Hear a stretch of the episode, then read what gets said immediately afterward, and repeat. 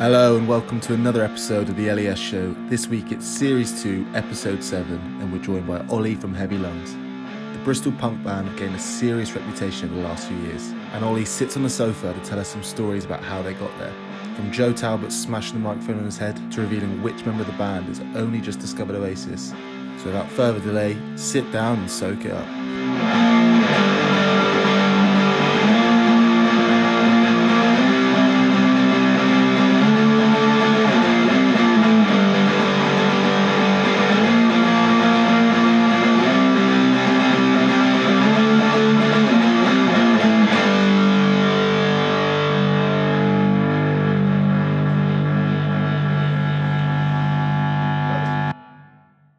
Introducing Ollie from Heavy Lungs. We're just talking about Big Jeff there, but it's a pleasure to have you on, Ollie. Thanks for coming on. Thanks for having me. How was your weekend? Yeah, it was alright actually. I went down to his mum's birthday today actually. Happy birthday, Ollie's mum. So yeah, we went down. Then I had dinner and stuff on Saturday night, but I fucking did my back in there. I was skateboarding on Saturday morning and with my nephew, and yeah. Smooth for very old. Yeah. one knock on your back and it's like, literally didn't even fall over. I just jolted and then my back just like froze and I was like, oh, I've done it. Yeah. I can't stand up. Yeah. Horrible. Bit of a wake up call. You're an old uncle at that point rather than like a young. Yeah. Yeah. I everything I have to do now is I have to stretch like fully before I do anything. Full yoga flow at the skate park. Yeah. Exactly. You've been doing dry January, you've been telling us, so yeah, can we get a little insight into how that's been for you? It's been alright, to be honest. I don't really drink that much anyway. No. So, and obviously you can just get alcohol free beers and stuff like that now, so I think I've probably had every one you can get. Yeah. What's your favourite? But I don't know, probably Heineken Blue for like a normal one. Yeah. There's a few like good ones that are like the weird ones you get in random pubs and stuff like that. I think with the Heineken ones, they're like, and the lagers, they're the most similar to their alcohol version. Yeah. Whereas some of these like craft 0% just taste like watered down beer. Yeah. Or some of them taste like really sugary. Yeah. Like really sweet. Like weird. Yeah. Or like the awful bitter taste as well. Yeah. Like the Beck's one tastes stronger than a normal. I don't like it. But yeah. So it's been alright. And how's it been kind of last couple? Because when was the last time you guys kind of played or anything? How's it been in the post-COVID world? Wow, we only played three gigs last year. Yeah. Shit, really? So how many did you have planned? Probably not. There probably wasn't that many planned last year because there was loads in 2020. So, and obviously all that got moved. And then there was like stuff that was going to be postponed to last year. But loads of stuff just got fully cancelled. So last year, I think if you think about it, like this time last year, no one was expecting to do that much anyway. Really, other than the summer. And we haven't released anything for a couple of years now. Yeah. So like we've been it's been a bit tricky to be able to tour and stuff. Did you seeing some of the other bands kind of return to shows this year give you a bit of like itchy feet and a bit definitely, yeah. Especially bands that had really timed it really perfectly, and they've already made their new album or new EP or whatever, and they're just ready to go as soon as it went. Yeah. Whereas we were just very in between things and stuff, so we got asked to do the Down show with IDLES in September or whatever it was. Yeah. So we knew about that, and then we had Dot to Dot, and we had one in London, and that was it. Yeah. How was it? Did you play the IDLES show and the Downs? Yeah. That was great. That was like a really fun way to come back into playing gigs and stuff, and just went really well. So that was like a big highlight actually, even though it was like, one of three. Yeah, there was an appetite. I think because Bristol don't do many like big gigs like that, just because of the lack of massive venues. So when there's a huge gig on at the Downs and stuff, I think people are like pretty keen for it because there's a chance to have that big show feel, feeling without having to go to London. Basically, we don't get often. Yeah. The funny thing was though that when we got first asked to play that show, we were playing Love Saves the Day. Yeah, we were like, what? Yeah. Love Saves the Day. But I was like, I'm pretty sure like Kano was on the bill or something, and I was like, or D Double E and stuff like that, and I was like, yeah.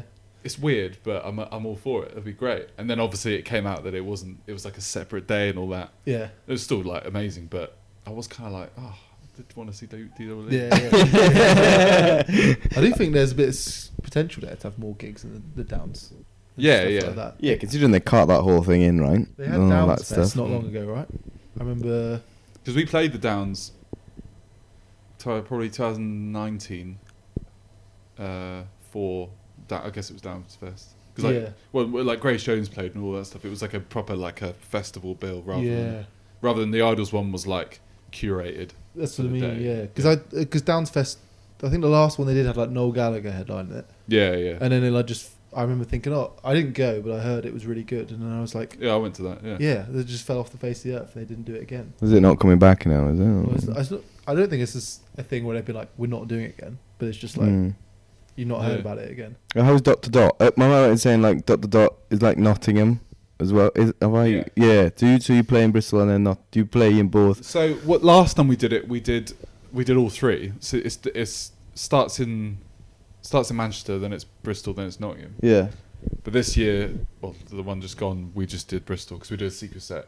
Oh, sick! We went on the bill. We just did a secret show at the Louis on I saw that on Instagram. Actually. Yeah, last on or whatever it was, but yeah, which was fun. It was very stressful because we literally had all our stuff on the street 10 minutes before we were supposed to play. And we had to run it up the stairs out the back, and then basically I plugged everything in, tuned up, and I looked up and everyone came in the room and I was like, okay, well, ready to go. How do you even at the Louisiana go about being a secret act, because it's not like you getting shipped in the back road and putting through the backstage that tiny staircase. Yeah. Well, I think they announce it at some point in the day. Yeah, okay.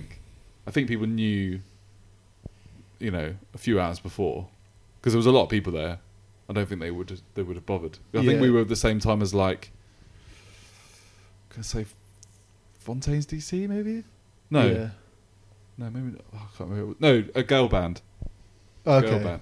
And we were like, oh, there's no way anyone's going to watch us. Yeah. But it was actually really busy, yeah. So that's Bristol for you, I guess. Kind of supporting their bands and their own bands. You had your first gig in the Golden Lion. That's what you were saying to us. Yeah. When was that? That was 2000 and... Oh, I don't know. That wasn't as Heavy Lungs, all right? No, that was my old band. I was in a two-piece band called The Rants. And it was... basically Dev from IDLES ran the pub, and I met him in Devon playing. We were on the same bill. Actually, we were on the same bill for a festival called Lemon Fest, but I was actually playing in a different band, and he was like, oh, my mate just won't stop going on about, are you the singer of this band? And I was like, what do you mean? He's like, yeah, you were in that band called The Rants. And I was like, yeah. And he was like, yeah, come play Bristol. I run this pub called The Golden Lion, yada yada yada. And he didn't know that I was 16. Yeah. And, we went and played the show, and it wasn't until I had a few drinks or whatever, and he was just like, you didn't fucking tell me you were 16. But it was fine. But it was a funny show actually, because it was pretty intense, because I saw IDLES when I met them, and I thought, they were right, nice guys, whatever. But it wasn't really any spectacle to it really, because it was a bit of a bad festival anyway, or badly run or whatever. And but then when we played with them, it was no one at the pub. Obviously, it was those days where it's you just play to 10 people or whatever. And they played their set. Joe smashed his head with the microphone and there was blood down his forehead. And he was far more intense then. He's quite an intense guy now, but then it was another level. Yeah, and it was shaved head and was wearing a leather jacket, and just about we were setting up, and then they all pulled up stools and sat in a line in front of the stage. Joe just stared me out, blood down his head. He was 16. Yeah. Oh, maybe 17, but yeah. And they were your support act. Yeah. Support act and our crowd. Yeah. How did you follow that? Yeah, you just smashing your head with the cymbals on the drum. It was wild. Yeah. And then we went back and played there again, and maybe once or twice. And then when I came to go to uni when I was about 21, it was go back to London where I'm originally from, or go to Bristol, and I knew by that point IDLES were kind of picking up a little bit, and I knew there was other bands around, and it was like a scene. So I was like, oh, maybe I'll just. I only really went to uni to be in a band. That was the only plan. I was like, how can I move to a city and afford it and everything else? Oh, I'll go to uni. That was like exactly what I did. Just a vehicle to do it, like yeah. And then weirdly though, I kind of played a little bit of music when I was at uni, but it wasn't until afterwards that we started Heavy Lungs. But yeah, it's a strange one because you and I went to UE at very similar times to when you went to UE, and when I arrived at UE, I'd say my overwhelming impression of the city at that time was more electronic and drum and bass and rave culture. Yeah. So it's interesting, and it wasn't until maybe a couple of years ago that I kind of was then alerted to the other stuff that was going on. Mm-hmm. So what was that like for you? Were you? Yeah, I was definitely aware of all that stuff. I think when I was about 21, though, I was kind of I was just set on being in a band and everything else. I kind of had my sights set on that. And I knew it was all around, but I didn't. I guess I was being a bit younger and a bit more naive. I wasn't really that open to it a lot.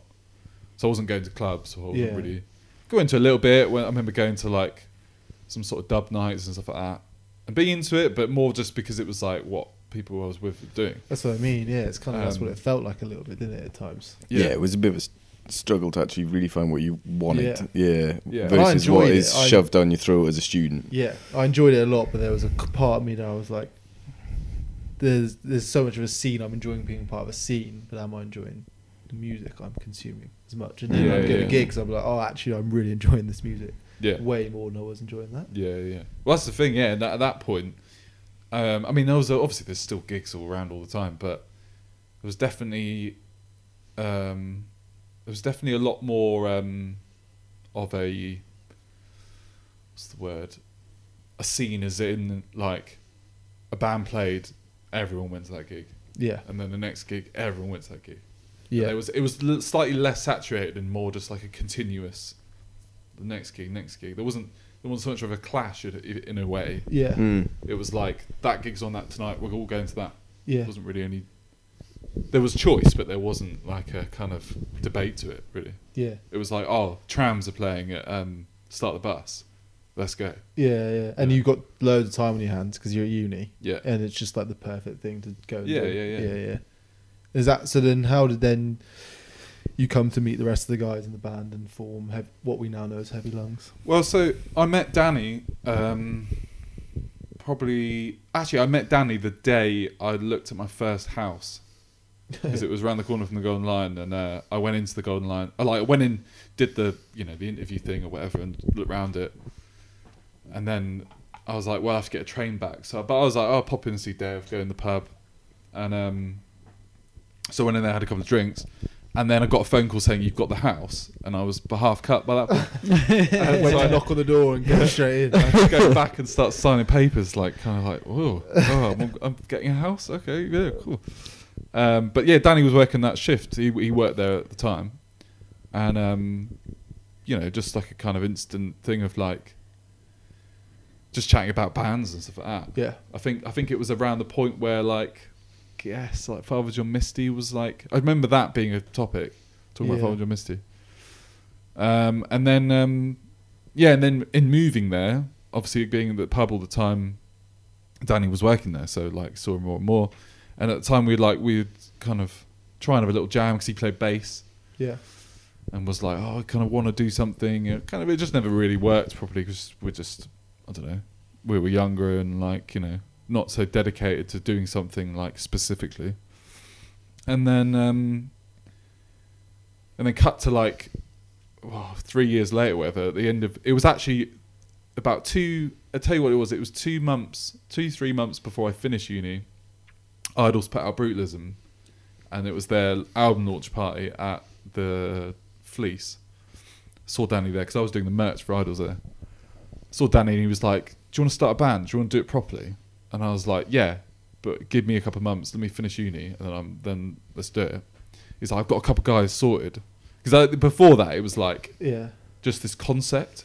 And the name Heavy Lungs was actually around then. Yeah, sick. And I used to take the piss out of it because I used to think like, oh yeah, we could put out like inhalers and like cigarette packets for that. And it was all just like a kind of, you know, silly thing. And then he was like, no, I've actually got these guys together now and I think it'd be great. I was like, yeah, let's try it out, whatever. And so I met James and George then because he knew them separately. So all of us met as the four that first practice. And we wrote like 3 songs. Unreal. Are those 3 songs come to fruition, or they're on? Songs yeah, they're on.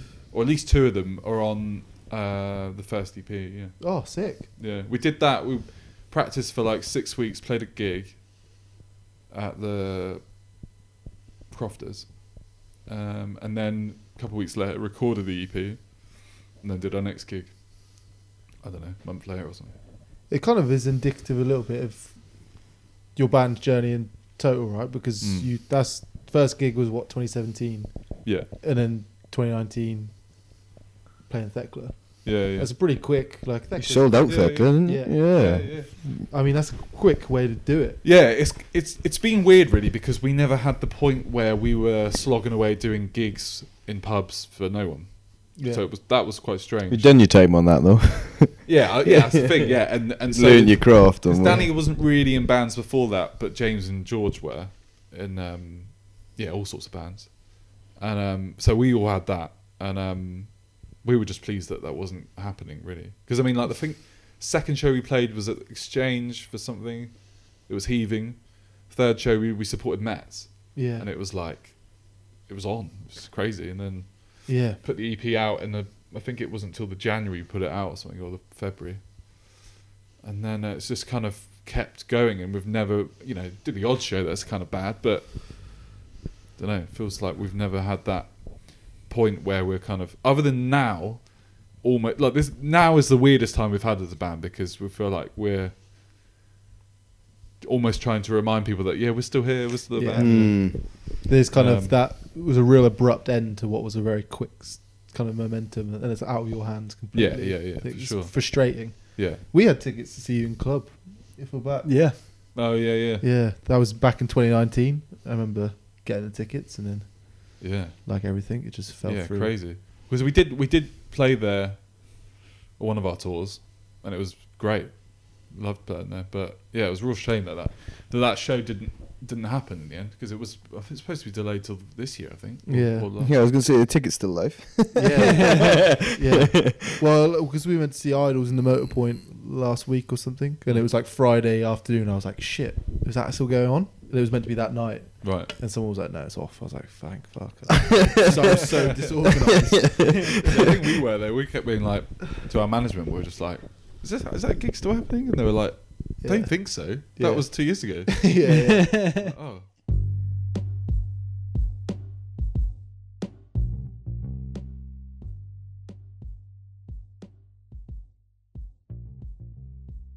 So who's your management? So our management is Mother Artists. Yeah. Which is essentially the same management team as IDLES. Yeah. And they, manage loads of people now. Yeah. Yeah, so it's Mark is our main manager, and we've got Liam, who's part of the management team, and Lucy. At what point did you meet these guys along the way? Was it pretty early in, like, after your... Pretty early, yeah. I mean, I've known Marco for a while because of working with IDLES so much. So, I played in the band for, like, a tour. I did the merch, I did all sorts of stuff, like roadieing, whatever. And so I knew him through that. Because there'd be things like, you need a wristband for this, call Marco. So I'd be like, So I've known him for a while. And then we had, our original manager was Lindsay, who actually runs the AF gang. Oh, right. Yeah. And for whatever reason, we parted company with her, and then we kind of got on board with Marco and the rest of that team. And it's like, they've progressed at the same time as we've progressed, because... they set up Mother Artists and everything else. But first it was just Marco was the manager. Yeah.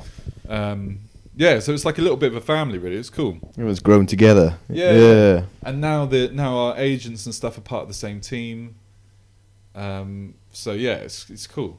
And did he do you feel like you're trusting them as well to like give you your own voice as well and forge your own path? Cause, Because I guess in that scenario, so many management or like labels would just try and make you a carbon copy. Or whatever. Yeah, well, there's some people we talk to who are like so hell bent on getting a manager and a label that like they'll do anything, they'll get one, and then they that realization of fuck, someone's gonna start to tell me what to do. It starts to creep in a bit. Or they get a track produced by someone, and they're like, oh, this is gonna be like their tune that's gonna sell as many records as them. It's like, well, it's not how it works. You got to do your own thing. Exactly. Because people can smell it. When but it's you've got that.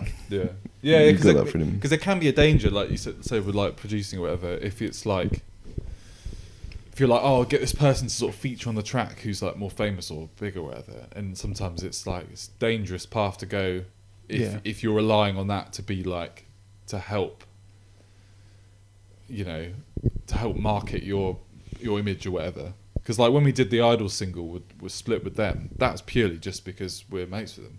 Yeah, and it definitely gave us a leg up in a lot of ways, but it was purely just because it was like a laugh. And it made sense as well. It wasn't like a forged narrative. It made sense in terms of the songs and the story behind it. And it was natural. Yeah, it wasn't like...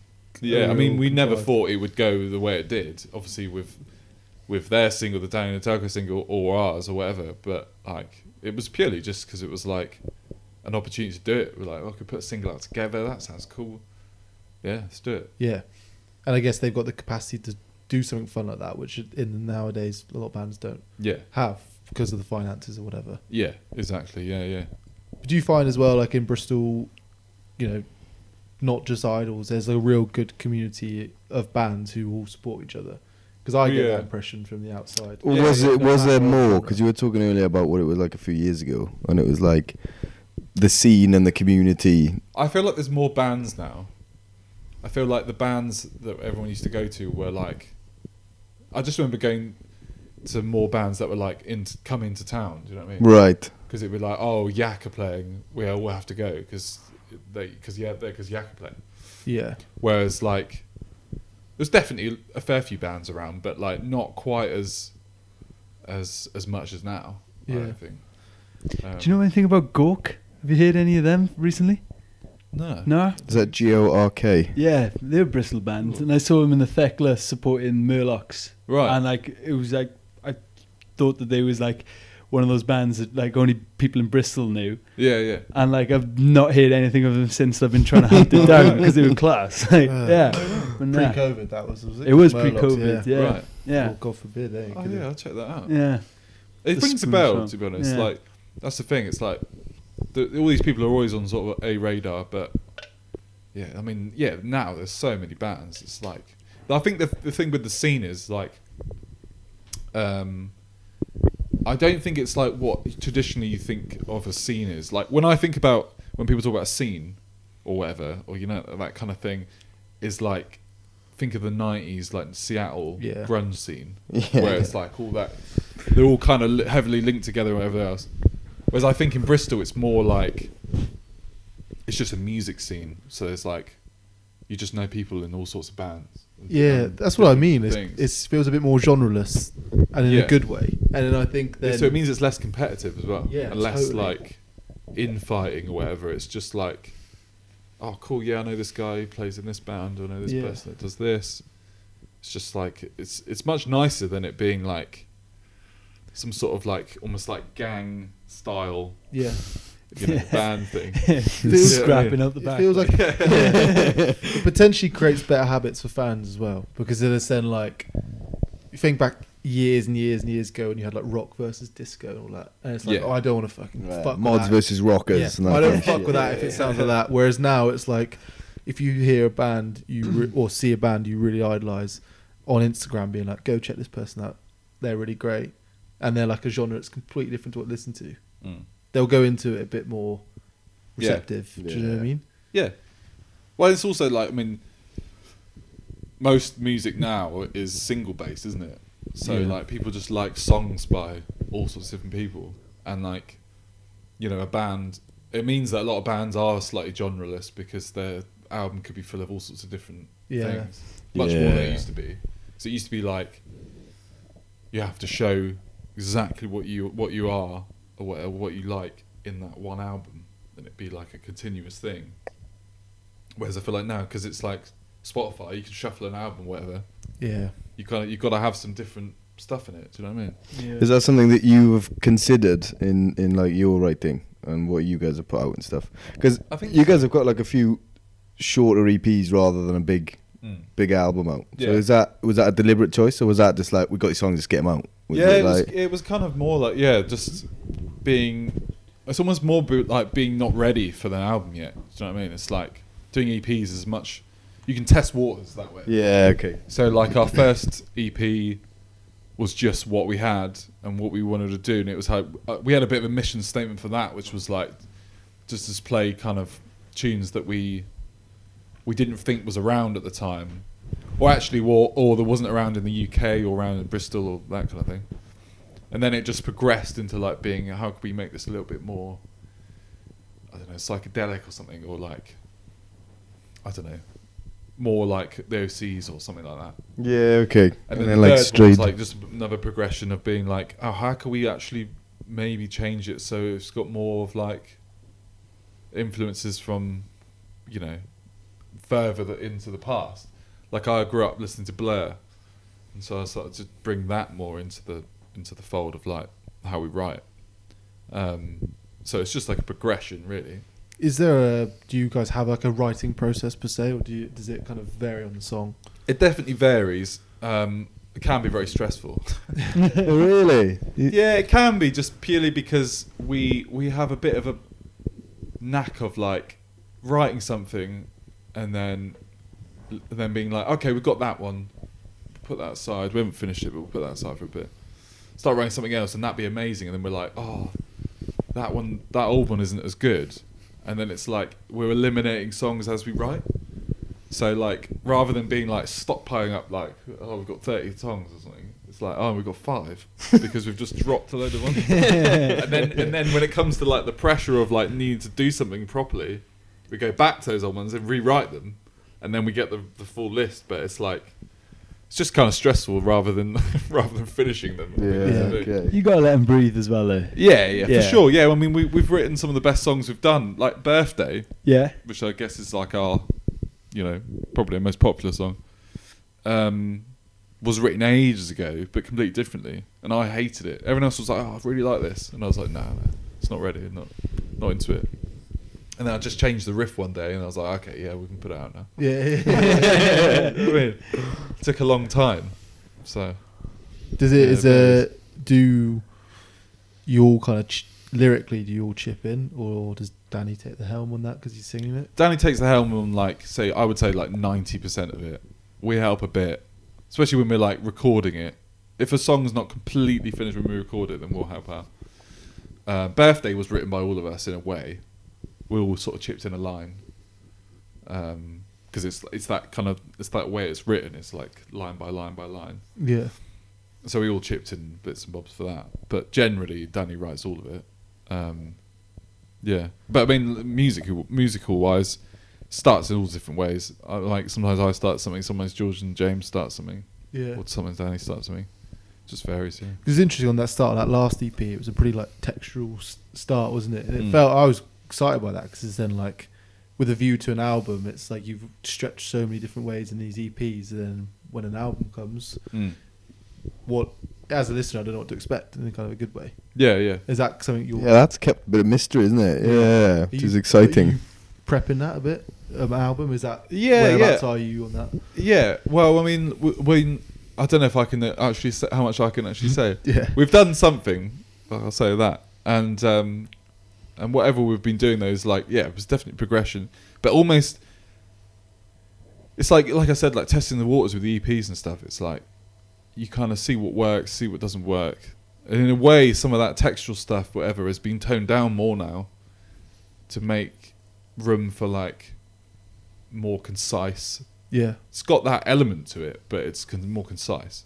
So rather than having like long intros or like long progressions in songs and stuff like that, we just condense it, so you get the same effect, but like, you know, half the time. Yeah, kind of thing. It's kind of learning your trade through the EPs or whatever, and learning what works. Absolutely, yeah. And in our live shows and that kind of thing, just knowing what people kind of people like, I guess. Going straight up the guts. Yeah, exactly. And I think that's the thing. Sometimes I think you expect people to just want to zone out, whatever. Then you're like, actually, no, they want to be hit by something pretty hard. And I think, you know, from the last couple of years with COVID and everything else, people are just sort of dying for a bit of a release rather than chin scratch. You know? Yeah. Okay. Is there a bit of pressure because with like the way kind of punk music has evolved, it's like positive anger. It's got a lot of positive messaging in kind of energetic melodies. Yeah. And then combine that with COVID and everyone wanting to just have this release. Do you feel potentially if you were to write a song tomorrow that was like pretty dark lyrically and kind of went back to some older punk archetypes, you'd be like, let's not release that right now? Or would you just go for it? I think it just depends on the song. If it was like a good song itself, then I don't think we'd have any qualms of it. If we're happy with it, we'd like it. But I know what you mean. It's like I enjoy the idea of the positivity and stuff, because sometimes when you listen to something real miserable, it's just kind of, I don't know. It's not what I listen to day to day. Do you know what I mean? I listen to things that are far more. I don't know. I mean, I don't listen to punk music that often. What do you think about that? What do you think about the badge punk music? Like, everyone's a post-punk band now, right? Yeah. And a punk band. So it's like, definitely tricky these days. It's like we have the same problem with it. Is that like it just feels like strange that that it feels like people use it too easily. Yeah, well, they don't really. It's quite reductive as well, because there's so much in the post-punk scene, but it's so, you know, it goes across many genres really. Yeah, it could be just new names. Yeah, it's new music. That's what it is. Yeah. I just like to think of it as like the attitude and the ethic that came from punk originally, in the sense of doing what you want and you know, doing things your own way, all that stuff. That's the most important thing to take away from it. The way they play and the way they songs sounded and, you know, albums are produced is almost irrelevant now, because you can be punk, but you can be like I think like Kanye West is punk. Do you know what I mean? It's an attitude, not sound. Yeah. It's like, so it's just an attitude, and it's like, but the post punk thing and all that stuff, I don't really get. I think it's just an easy tag to put on it, isn't it? Yeah. For like radio stations and wherever else, or like. Just an easy way. I mean, when people ask us, I still find it hard to describe what we're like. Yeah. Do you know what I mean? It's like, and then you just go, oh, I guess it's kind of like punk. Yeah. Because otherwise you feel like an idiot, because you're like, I don't even know what my band sounds like. Yeah. It's kind of like when people, I always often find there's nothing more cringy when you go to someone, oh yeah, like I'm into musical, and they go, oh, what do you listen to? It's like, everything. You don't, whatever you say, you sound like a twat, really. Yeah. Like, especially if you say like fucking anything with guitars. You don't. If you say to them, "Oh, stuff for like bands," they let him pitch like a dad, classic Radio 6 dad, and it just it's a hole from there, isn't it? Yeah. Fair play. Anything that's good. Basically. It's a weird point in like band history these days, because it's like. It almost feels, I know what I mean. It almost feels a little bit embarrassing. Yeah, do you know what I mean? Not that we make music and everything else, but this like, well, we're a band. We're too ironic as a culture. Everything's a meme. Yeah. So whatever you say, you can hear the person taking the piss out of you for that answer. Yeah, because everything can be turned into a joke now and like a meme and irony. But the band used to be the majority as well of recording artists, you know, and now it's been taken over by the machine. Yeah. So, what do you say?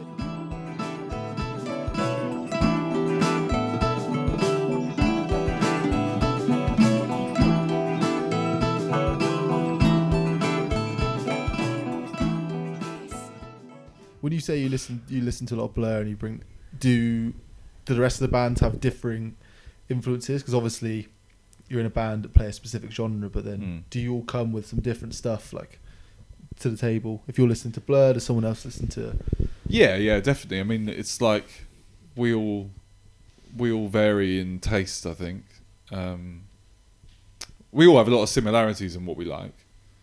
because I feel like we wouldn't really be in a band if we didn't have those some common ground. But there is loads of things where it's like, you know, completely different stuff. But it's not like, you know, George likes something I don't like. It's more like when you come to writing a song, if I go, oh, my part, I want it to sound like Graham Coxon from Blur.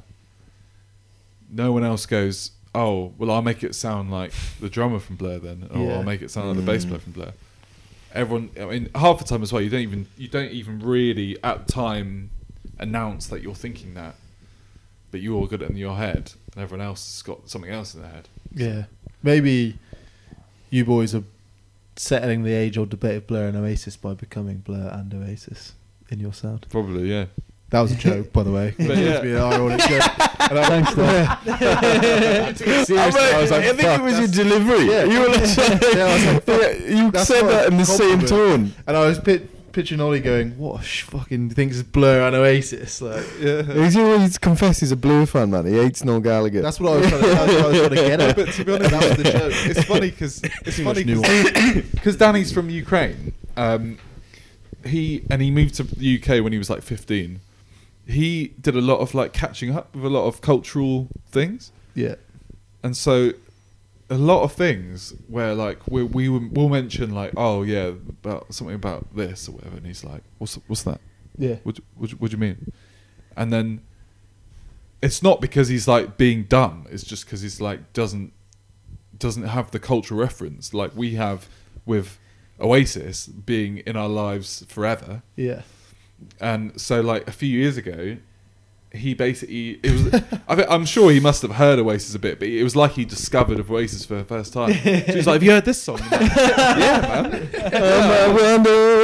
I remember that when I was a kid. So I was around all the time. It was on all the time. Yeah. That must be a really weird experience, having that like coming of age listen to kind your when you're older. I envy him a lot. I was going to say, because sometimes as well, like you know, you do question, don't you? Stuff that's been around forever. You're like, being, you know, us being British or whatever. You're like, do I actually like that? Yeah. Did I like that, or you know, whatever?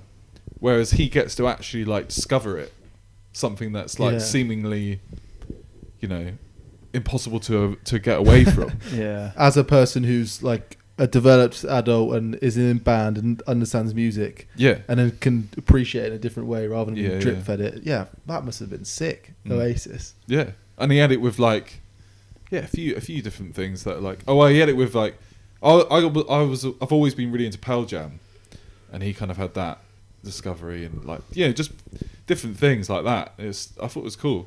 Because the weird thing for me is that like I got into a lot of music very, very young. Like I was talking to my brother yesterday actually about that we both one day got Blink-182 albums at the same time, and I got the Dude Ranch album and he got Take Off Your Pants and Jacket, and I was 10. And I just think like, and I had all this stuff when I was like 10, and then by the time I was like 13, I'd like evolved into like listening to like jazz guitar, and like blues and stuff like that, and like so by the point I was like in my mid-teens, I was like, oh, I've done all that. I've done Motorhead. I've done that. You know, it's weird.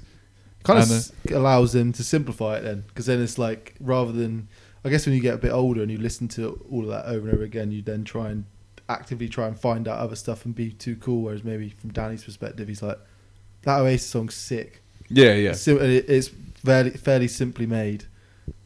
Like, let's experiment with something like that rather than trying to actively avoid it. Well, yeah, and because it's obviously past the point where it's like, obviously Oasis is still relevant in some ways culturally, but not in the same way. Like if you talk about Oasis, people kind of roll their eyes because it's like, yeah, we know, we've been through it, we lived through all those years of just like it being everywhere, and whereas he just kind of discovers it and goes, this is great.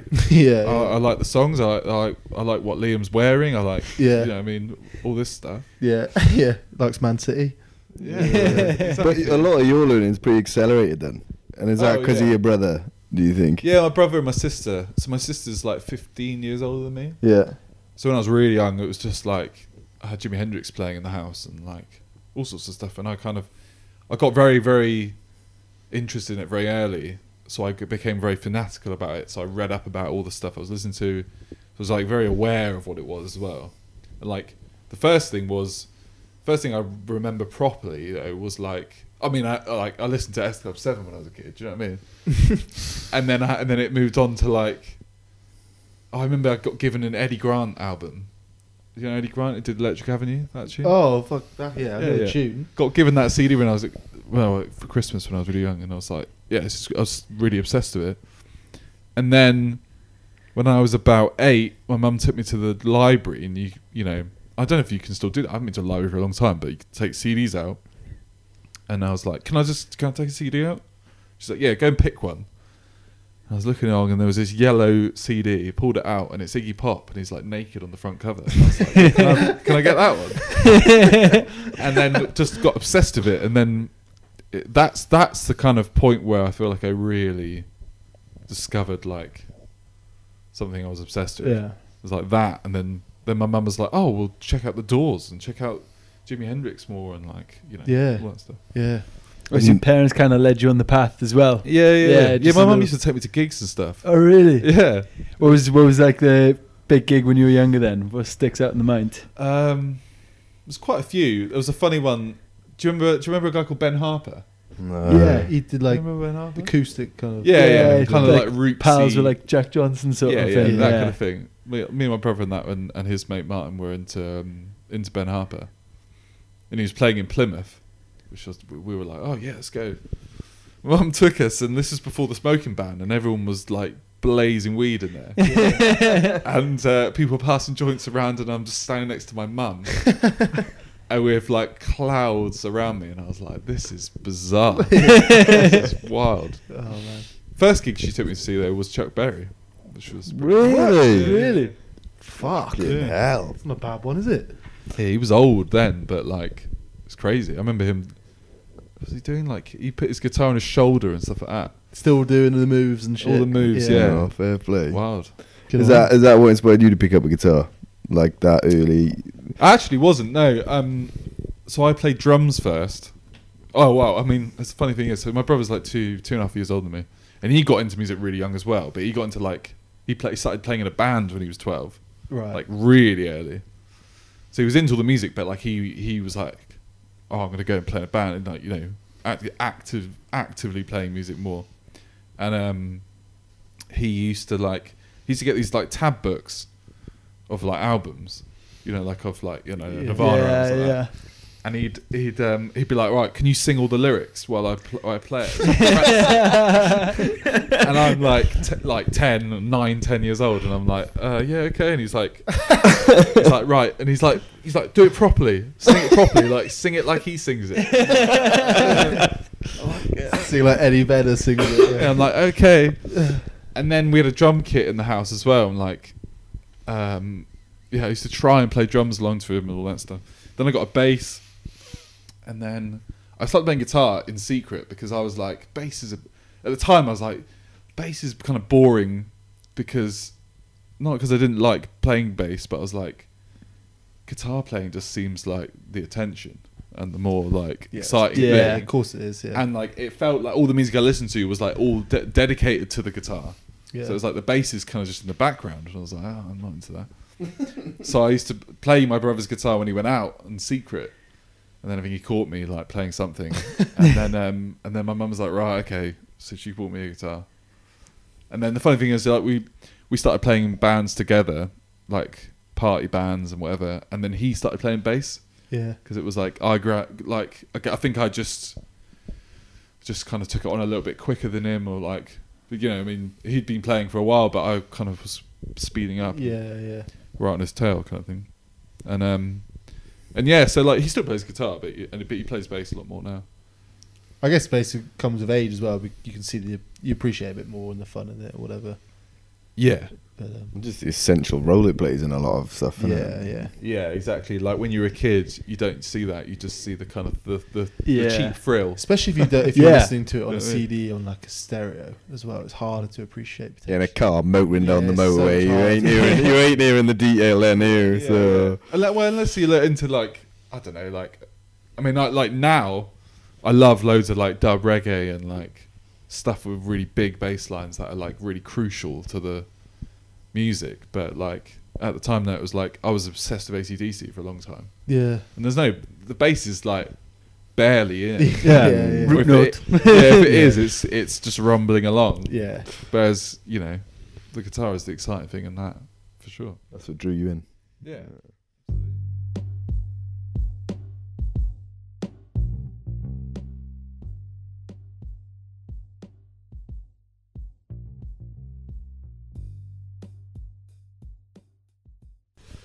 Rightio, playlists. And you're not picking King Giz this one. No, I'm not. Who's going to go first, lads? Go on then, Carl. You take the mantle, mate. Yeah, all right. I'm going to go for another... Feet? The band Feet? Oh, yeah. I picked one of their tunes in one of the episodes a while back, and then I came across this other one, Chalet 47. Heard that one? No, I don't hear that one. I think it's about touring. Lyrics are about, like, service station toilets and stuff. But it's really good. I just really like their vocalists. He does the vocal lines they do are just always quite interesting. And then on the last song, Add Blue, that I picked for this playlist, it was the same reason. And then this one came on my Spotify. And I liked it again for a similar reason. It's really good. Nice, man. Chalet 47 by Feet. On the long, long drive, diving high heavy into the big blue and green scenes flashing under motorway bridges. Fidgeting in my seat, piecing together seaside daydream.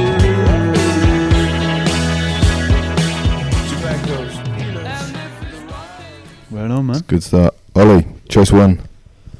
So my first choice is Young Turks by Rod Stewart. Oh, nice. Nice. I've heard that it's one of those tunes that's like around all the time, obviously, because it's from the 70s or 80s. But I heard it on an old skate park that I watched. I watched it when it came out. It was about 50. I think it's the 15th anniversary of Bag of Suck, the film that came out. Anyway, it was on that, and I heard it again recently. And I was like, "That is such a banger!" And it's on my running playlist, and it's just like so good to run to.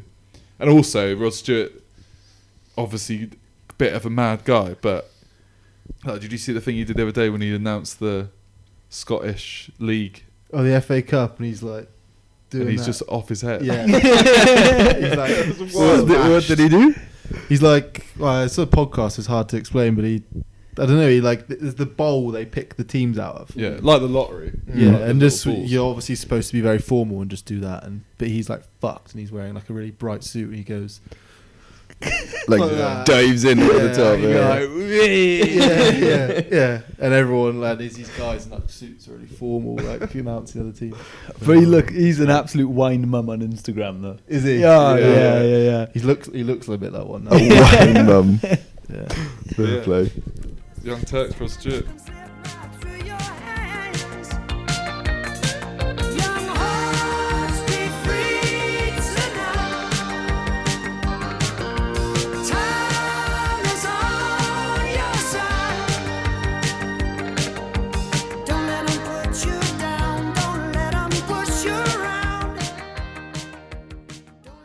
And your second choice?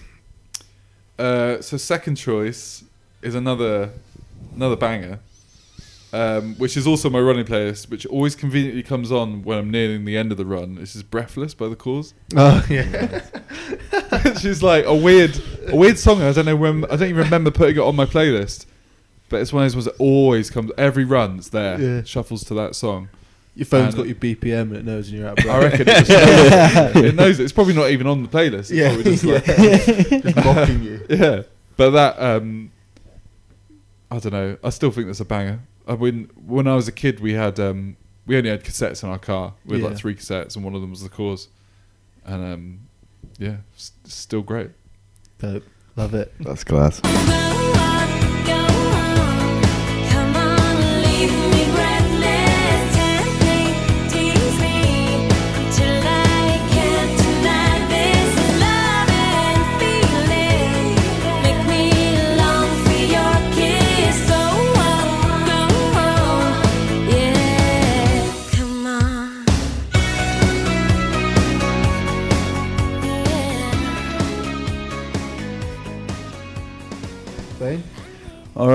I'm coming in with a song called Brain Cell Battle by Anti-Cymex.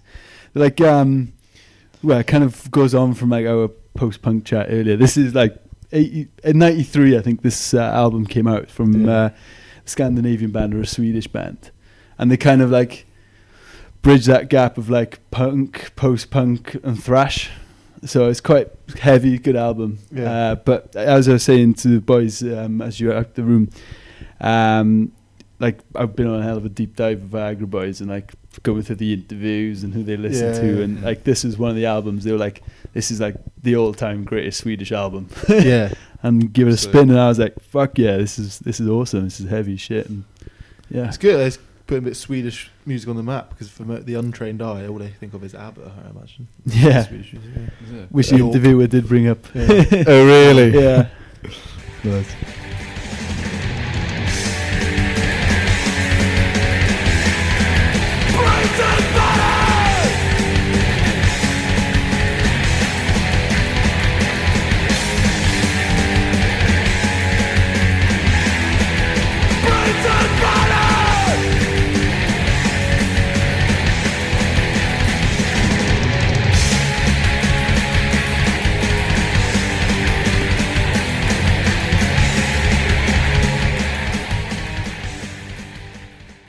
Ollie, you're back. So next one is it's called A Perfect Teenhood, and it's by And You'll Know Us by the Trail of Dead. Right. Which, I don't know if you haven't heard that band, it sounds like they'd be the heaviest band of all time. But it's actually kind of like it's in that ilk of like post rock, post hardcore or something, I guess you'd put it in. Almost maybe like really early emo. Yeah, and I remember hearing that song when I was really young, and it's still one of my favourite songs. And partly liked it when I was a kid because it just repeatedly says "fuck you" a long time. But it's just it's great. Really good riff, really good guitar playing. Nice, I love that.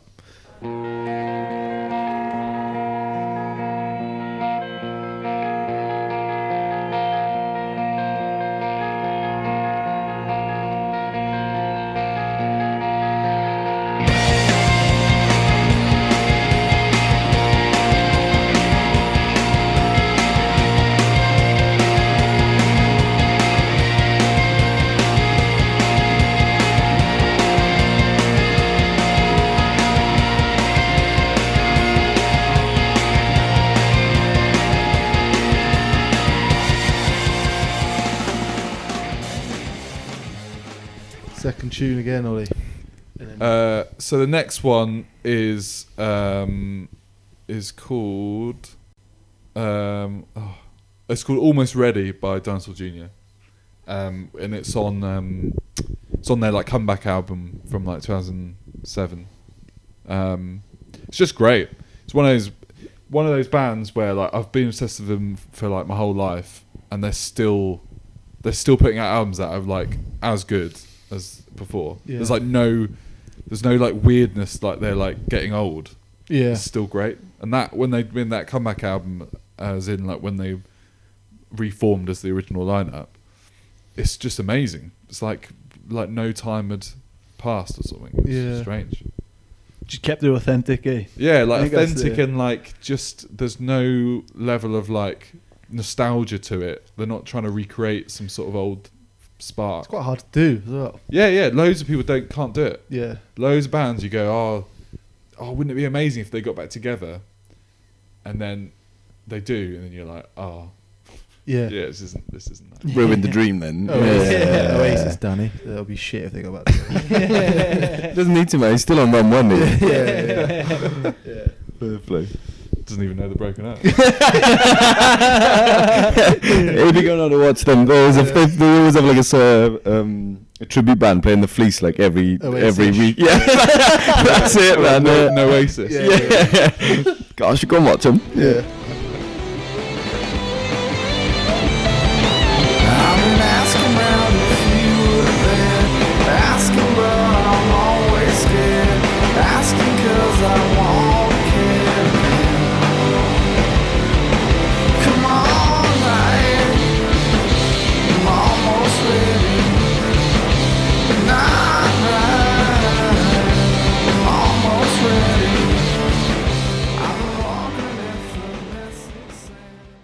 Al, you're on, man.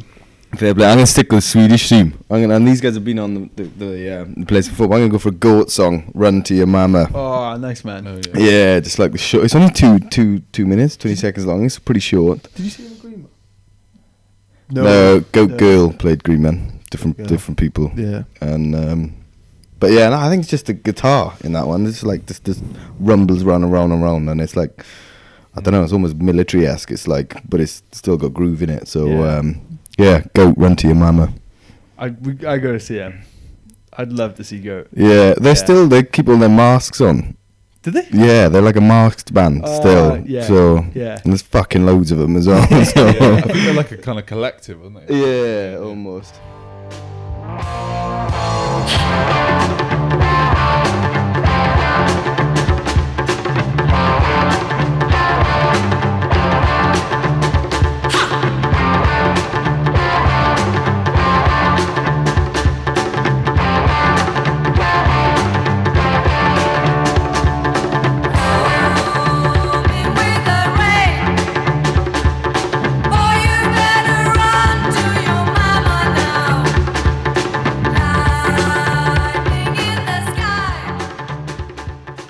Bring us home, Ollie.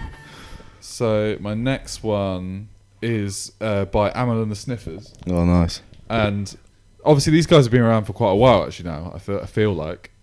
But I kind of didn't really cotton onto it as quickly as other people. And then I heard... I was watching their like KXP in lockdown thing. Yeah.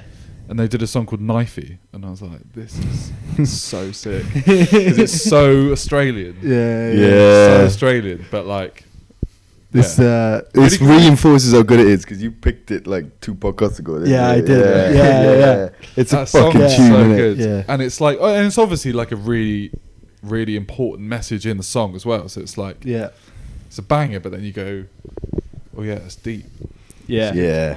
Which is a hard thing to do sometimes because a lot of bangers make no sense. Yeah, they're just a banger, isn't it? She does it in the classically like humorous way. Yeah. Do you know what I mean? And that's a great album set as well. Oh, sorry, go on, Al. I was just saying how good an album it was. I was just going to say that KXP set. You kind of like get an appreciation that the whole band is not Amy. I've seen them before, but like I was just like so enamored with her and like. She was just absolutely frantic, and then watching that KXP, it's like holy shit! Like everybody is serious players, like you know. Yeah. They give you the platform almost to a degree. Yeah.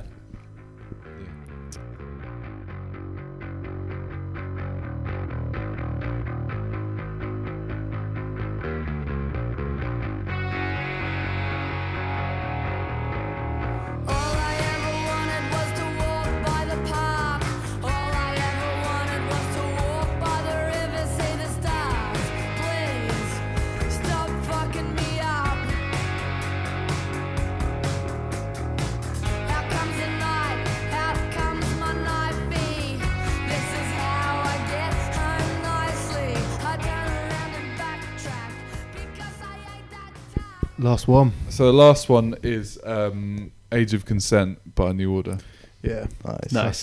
Which is like one of those ones where it's weird. It's a weird song for me because I've literally listened to it almost weekly for like 20 years. Yeah, probably more than that.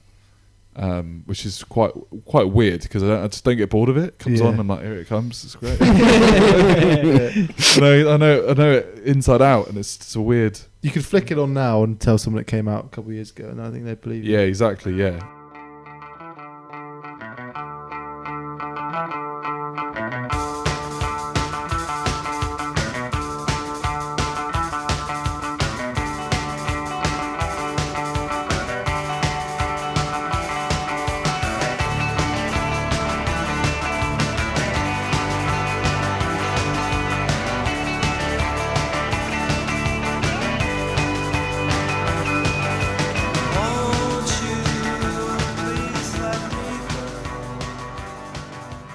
it's, but it doesn't sound futuristic. Yeah, yeah, that's the thing. Which is a weird thing because it sounds really modern, but it doesn't sound like. Yeah. I don't know, like it doesn't sound like it's pushing a boundary, but it sounds fresh. Yeah, I could always dance to it as well. I think could always have a little boogie to that. Yeah, I mean, controversially, I prefer New Order to Joy Division. Oh, really? Just might drop that. That's Ollie. No, I appreciate you coming on. It's been really interesting to talk to you. And yeah, nice one. Yeah. When are we going to see Heavy Lungs reappear on there? We just announced you playing. We're playing in Russia. Show. Yeah. Yeah, saw that. It's mad. We're playing in Russia in June, which has been postponed, I think, for the last 2 years. Or at least a year, which is kind of. Have you ever been to Russia before? No, never been, and I'm excited. I feel a little bit apprehensive because it just feels like a kind of. Do you know what I mean? It might as well be, you know, like Antarctica. Yeah, like, it just feels like an odd thing to do. Yeah, in a weird way. Not that it should, but no, yeah. It's interesting to see what the crowd. How did that come about? How are you?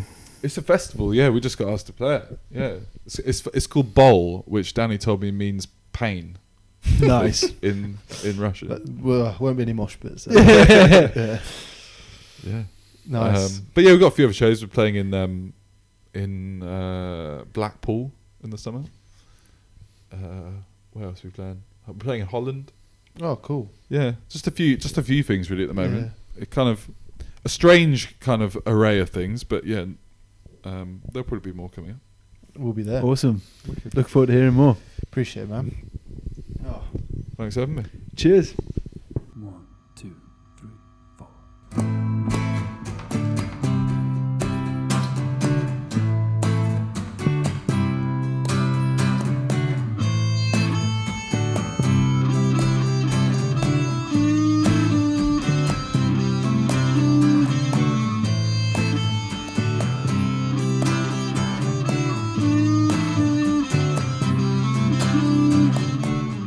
And that's it for another episode of the LES Show. Thank you very much for listening. Ollie isn't the only Bristol artist we'll be interviewing. There's plenty more where that came from. In the meantime, head over to our Instagram and sign up to our newsletter, buy a t-shirt, and sit down and soak it up.